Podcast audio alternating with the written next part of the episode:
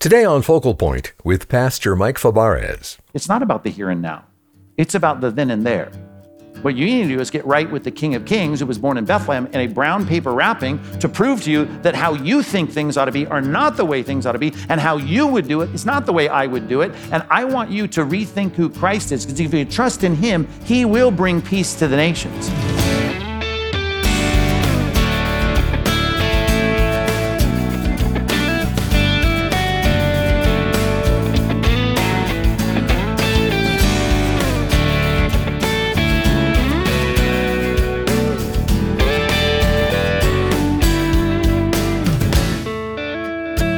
Hundreds of years before the first Christmas, Micah prophesied that the Savior would be born in Bethlehem.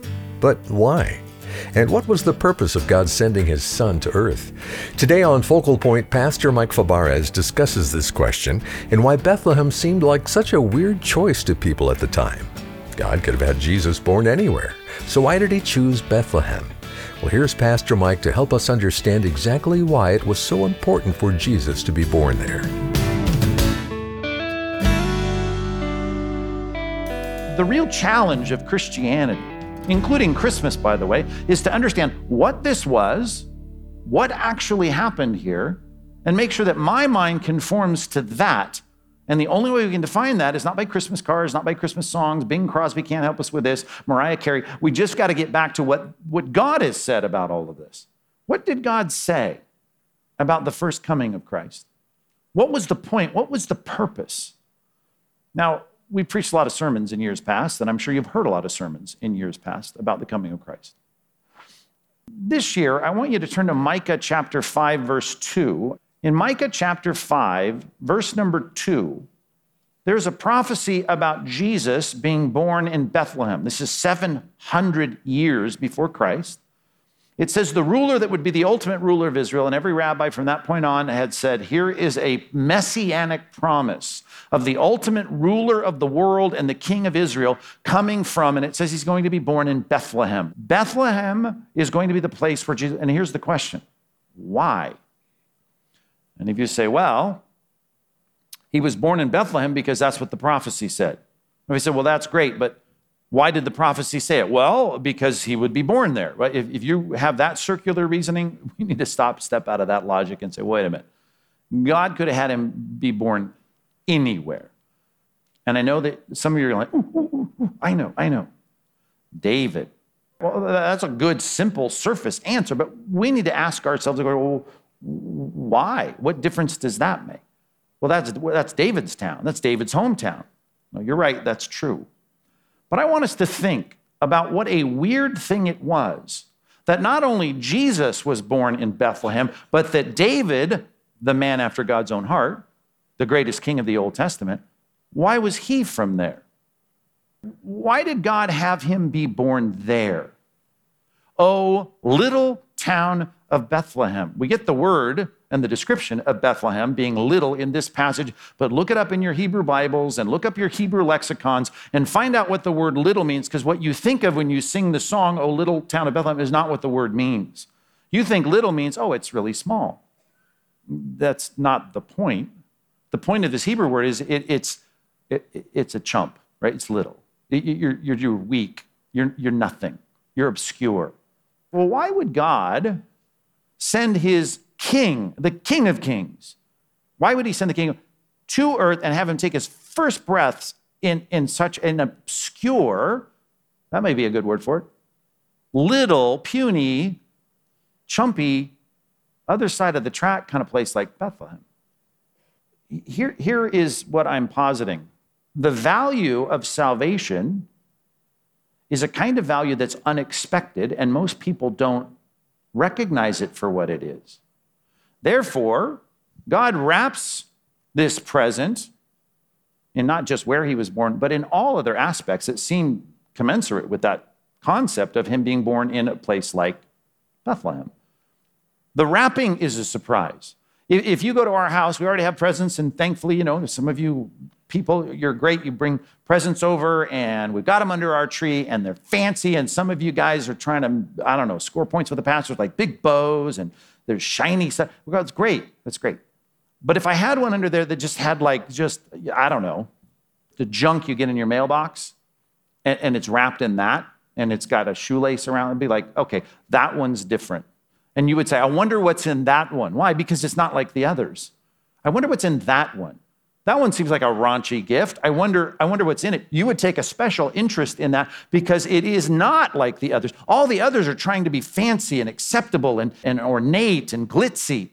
Well, this one's not even trying. Like, why isn't it even trying? It, it gets attention because it's an unexpected wrapping, because what's inside of it, we don't want you to assume it's like the others because it's not even close. Now, is unlike the way I normally teach, but I'd like you to write down the first point, which you'll say, I don't even get it. Okay, but here it comes. Number one, right? Five words detect your longing for Christ. Detect your longing for Christ. If you jot that down, we'll read this text, and I want us to understand how much we actually long for Christ, as romantic and sappy and unmasculine as that sounds. You do long for Christ, even though you may not know you long for Christ. And, and I think I can prove that. I can at least prove that what you do long for is not what you really want. And I think we're all old enough to know that. And I can emphasize that. But I can say, theologically, I would present to you and posit, I think what Christ is and what he promises, what he represents, and what he says he'll bring, that is what you want. Micah chapter 5, verse number 2. But you, O Bethlehem Ephrathah, you who are too, that's the word, to be among the clans of Judah.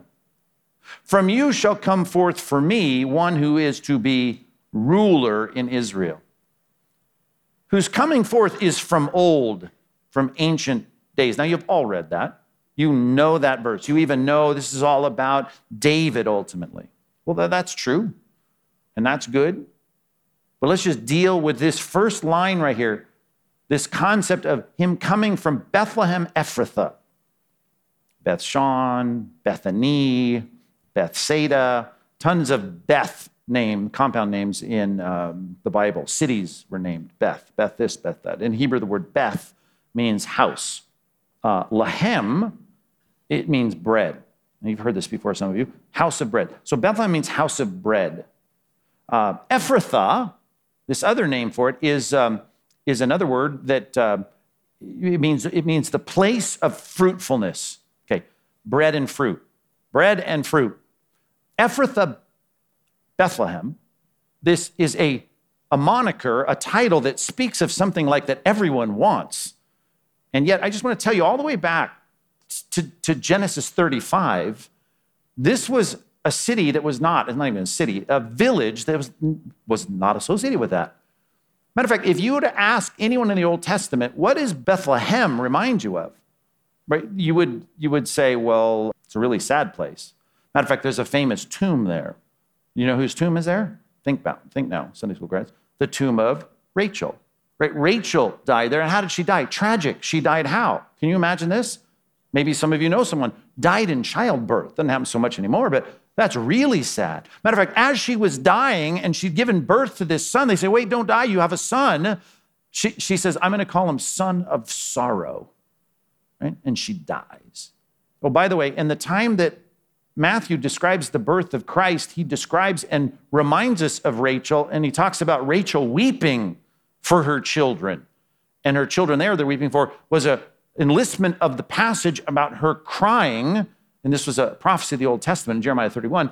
The idea of her weeping and the sadness of Bethlehem because of Herod slaughtering the babies there. The wailing and weeping of people because all these children, two and under, were just killed. I mean, this is a place that is not a happy place. Not only in the birth of Christ story, not in the Old Testament story, you want to talk about a feast of, of bread and fruit. It doesn't seem to live up to that. So here's a little tag on the present that says bread and fruit. This will be great. The wrapping looks horrific. It looks sad. It looks ugly. It looks bad. It looks negative.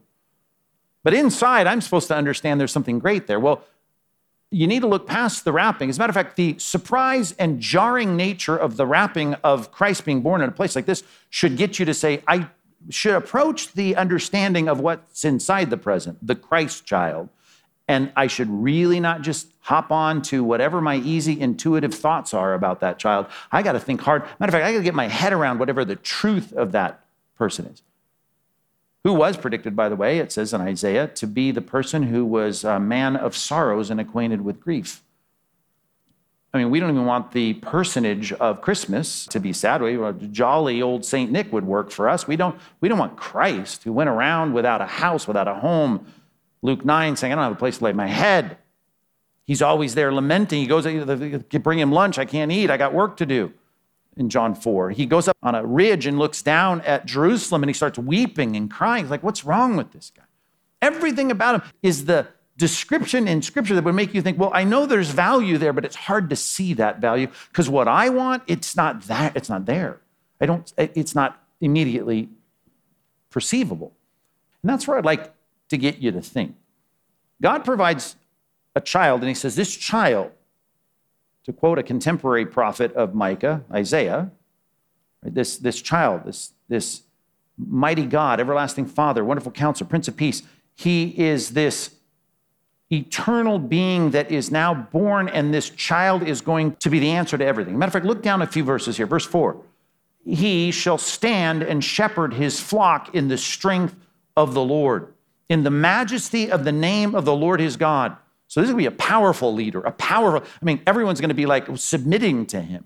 And there's majesty. That's a bigger word than you think of, of the glory of this leader. And what about his flock? What about his people? They shall dwell secure. It says, For now he shall be great. How far? Just in our little enclave in the walls of the compound of the church? No, to the ends of the earth. And he himself, just he being there, him coming and leading, he will be their peace. Now, that's a summary of what he's unpacked in chapter 4. I got to have you at least look at chapter 4. Micah chapter 4, verse 1 It shall come to pass in the latter days. This is not now, and it's not even in Micah's time. And it, by the way, it's not even in the first century, 700 years later. We've yet to see this. That the mountain of the house of the Lord shall be established as the highest of the mountains, and it shall be lifted up above the hills, and the people shall flow to it. And we're not talking about tourists on tourist buses. And many nations shall come and say, Let us come and go up to the mountain of the Lord, to the house of the God of Jacob that he may teach us his ways, that we may walk in his paths. For out of Zion, now that whenever we start kicking Jerusalem in, and the mountain of God into the word Zion, we're not just talking about one of the seven hills of Jerusalem, we're talking about this idealized place where the Messiah is reigning, the, the capital city of Christ when he takes his power and exercises that power and, and shepherds his flock. Uh, we're talking about a worldwide peace because the ruler is ruling. For out of Zion shall go forth the law and the word of the Lord from Jerusalem. Law, God's going to speak. You do this. The jurisdiction, the ability to speak the law to the people, is going to be fully realized and fully exercised. He's going to judge between many peoples. He'll arbitrate between, he'll mediate, he'll make things right. He shall decide disputes for strong nations far away. They're going to sit there and they're going to say, What does the CEO of the world say? Whatever he says, that's a, talk about binding arbitration, right? Here it is. You will get you will do what the king says. And they shall, because no one's going to say, well, he may have said that, but I'm going to break the law. They shall beat their swords into plowshares, right? Their spears into pruning hooks. Uh, like no locksmiths, now there's no weapons, right? There's no swords. Nations shall not lift up sword against nation, neither shall they learn war anymore. Can you imagine? Not a standing army among any of the nations of the kingdom when the ruler steps up to lead. How, how good is that? They shall sit every man under his vine and under his fig tree. That's the picture, by the way, of the blessing in the Old Testament of someone who has a luxurious life. I've got my backyard with the palm trees and the lounge, chase lounges, and everything is, is, is, is peaceful and, and prosperous. And no one shall make them afraid, for the mouth of the Lord of hosts has spoken. I'll bet you have locks. I bet there are times you're afraid, given the circumstances of life. Uh, I'll bet there's plenty of things that remind you that if a nation's going to be strong and peaceful, it better have a strong army, unless you're a crazy thinker. You, you, you know that all of these things are important. Why? Because of the evilness of men's hearts. Everything has to, evil has to be restrained. the best of what we could offer. Put your favorite candidates at the city council, with, with, with the county supervisors. In, uh, you get, get Newsom out, put your perfect guy in place there. Go to DC, right? I'm assuming you're not a big Biden fan. Put your favorite president in there. And then let's go to the United Nations and do whatever you want to with that so that you can have something that you think should be going on in the world and make this world with all the people, make it what you want it to be, and let's see how that goes. Here's the indictment Jesus was born in Bethlehem to indict all of us for investing in something that doesn't work. We are hoping in something that cannot provide. We are wanting the satisfaction of fruit and bread from something that cannot provide that. You, you, you can't build higher walls and bigger gates and better alarm systems. You can't have bigger armies. You can't do any of the things you think that are going to make you happier, which is usually more money, better health. None of it will provide. Solomon, by the way, speaking of the lineage of David, had all of that. He wrote a book about it, and here was the line, and I know you know it Vanity of vanities, all is vanity. It's all chasing after the wind. I have everything. I have sex with as many beautiful women as I want. I have all the money I could possibly want. Talk about sitting under my, my, my fig tree here. I, I've got all the gardens, all the plants. I got all the servants. I got everyone waiting. I got gold galore. I got everything. And, and he says, vanity, vanity, all is vanity. Because here's the thing you're old enough to know that even if you won the lottery, you understand your life would not be what you want it to be, which includes just a little bit of what we just read here. You want all the things that are here. And here's my, here's my point. You, at the core, desire Christ, even if you don't know that Christ is the means to get it all. Jesus comes on the scene and he says in John, John 6, he's talking to people that had just had their stomachs filled. They came to him because he heard he could turn a sack lunch into a huge feast. And he says, You didn't come to me right? For, for what you need to come to me for. You came to me because you got your bellies filled and you want, you want to sit back on the uh, rolling hills of Galilee here on the Sea of Galilee and you want to, to sit there with that full feeling that you feel, you know, with the afternoon siesta. That's what you want. He said, but you don't get it. He said, all that was a sign to show you something. And here now he says it, speaking of Bethlehem, I am the bread of life. If anyone's going to hunger and thirst for them, hunger and thirst for me. If you really put your hope in me, he says, right, whoever, whoever partakes of me, never thirst, never hunger. Now, here's the problem. If you don't know theology and you don't know sequence and chronology, and if you don't know that one thing comes before the next, you're going to think that that's the kind of thing that we should be offering to our neighbors and friends. Become a Christian and you will be satisfied. Right? So let me help you dismantle your house alarm and let me take your keys and throw those away, and I'll, I'll permanently jerry rig your car so it's always open. You, you wouldn't do that. You continue to do everything that you do in a fallen world, even though you have a relationship with Christ, because it is not, has your pastor ever said this to you before? It's not about the here and now, it's about the then and there. What you need to do is get right with the King of Kings who was born in Bethlehem in a brown paper wrapping to prove to you that how you think things ought to be are not the way things ought to be, and how you would do it is not the way I would do it. And I want you to rethink who Christ is, because if you trust in him, he will bring peace to the nations. And you will sit under your vine, and all that you desire will be fulfilled. The desires of your heart are all in the presence of God, to quote Psalm 16 9, is fullness of joy. But that's then and there. We're seeing through a glass dimly now, and from here to the kingdom, as Paul had to remind the people he led to Christ, we must, we must endure a lot of tribulation. Jesus himself said it in this world, John 16, you will have tribulation. But take heart. Why? I've overcome the world, which means what? I am the Christ, and I am the one who is going to usher in a kingdom where everyone's going to take their, their swords and beat them into plowshares. They're going to take all their spears they would use for killing people and protecting their nation, and they're going to go fishing with them. That is the world I'm going to bring in. You better trust in me, but you better understand who I am. The problem with the world is sin. I came to solve this, the problem of sin.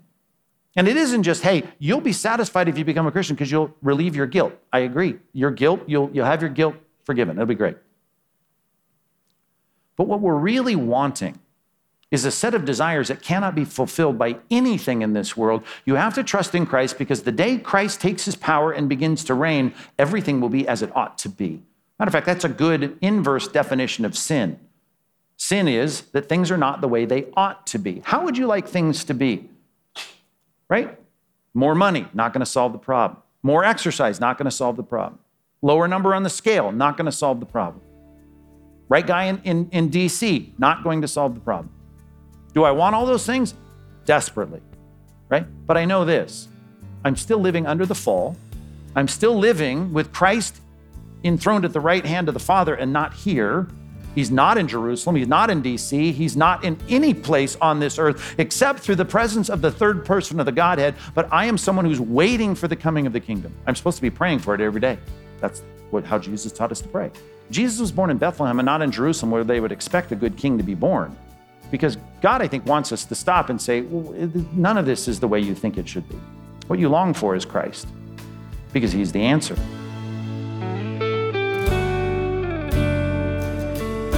We're resetting our expectations today with Pastor Mike Fabarez here on Focal Point. Our message is titled Bethlehem's Honor God's Kingly Village. If you'd like to listen to the complete message without interruption or watch the video replay online, go to focalpointradio.org. Well, Mike, Christians have been saying that truth is under attack for decades. But wow, I don't think I've ever seen it this bad before. Yeah, Dave, the ideological battles that were taking place 30 years ago, those seem very tame compared to what's going on today. I mean, think about it. Just even the idea of defining a woman or a man.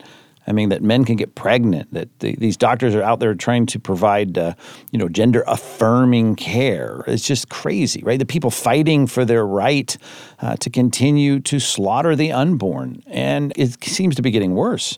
And it's no wonder that the Bible is under attack. Right? In the world's eyes, there's no such thing as the truth, right? Truth that sits there and tells us how to live. And yet, if you listen to Focal Point Radio, you know that. That the Bible's black and white. It's clear, right? There's no my truth, your truth. There's just the truth. And the truth doesn't change. It doesn't ever change. It doesn't matter what's popular today or tomorrow or in our culture or that culture, right? What matters is the truth. It's under attack, maybe like never before, but now's the time for us to continue to double down. We're not going to throw in the towel. We're not going to waver. We've got a responsibility a God given duty to defend and declare the truth of God's word. No apologies, right? That's what we do every single day here on Focal Point. That's our commitment. And I'm calling, inviting our faithful listeners this Christmas season to give in support of seeing this continue on through Focal Point. Your year in gifts to Focal Point, they provide a financial means that are necessary to send this program out each and every day across the airwaves, online, and through our mobile app. That is just, it's so critical. It's essential. And we'd ask you to stand with us as we declare the truth, God's truth, in a culture where truth is under attack. Thank you so much for your special year end gifts. And we couldn't do this, obviously, without friends like you. To make a donation, call 888 320 5885. That's 888 320 5885. Or give online at focalpointradio.org. And when you send your gift today, we'll mail you a copy of Kevin Zuber's book, The Essential Scriptures, as our way of saying thank you. You'll appreciate having this Bible study tool by your side as you go deeper in God's Word. If you prefer sending your donation by mail, write to Focal Point, Post Office Box 2850, Laguna Hills, California 92654. Thank you for supporting the work of exploring and proclaiming the depths of Scripture. We couldn't do it without you. You know, just this week we sent a special Christmas gift to everyone we're in touch with by mail. It's an encouraging resource featuring seven requests for God found in the Lord's Prayer. This specially designed bookmark lists the daily petitions from the Lord's Prayer and has a magnetic backing so you can place it on your fridge as a daily encouragement and reminder to pray. To receive your special gift from Focal Point, fill in the simple form when you go to focalpointradio.org/magnet. That's focalpointradio.org/magnet. Well, I'm Dave Drury, inviting you to join us again next time as we continue this special Christmas series that's coming up Thursday on Focal Point. Hey there, Pastor Mike here. We're almost out of time, but before we go, I wanted to personally invite you to contact us here. Let us know how we can be praying for you. Head on over to focalpointradio.org and click the contact page, or send me a note on Facebook, facebook.com slash Pastor Mike, or twitter.com slash Pastor Mike. Can't wait to hear from you. Today's program was produced and sponsored by Focal Point Ministries.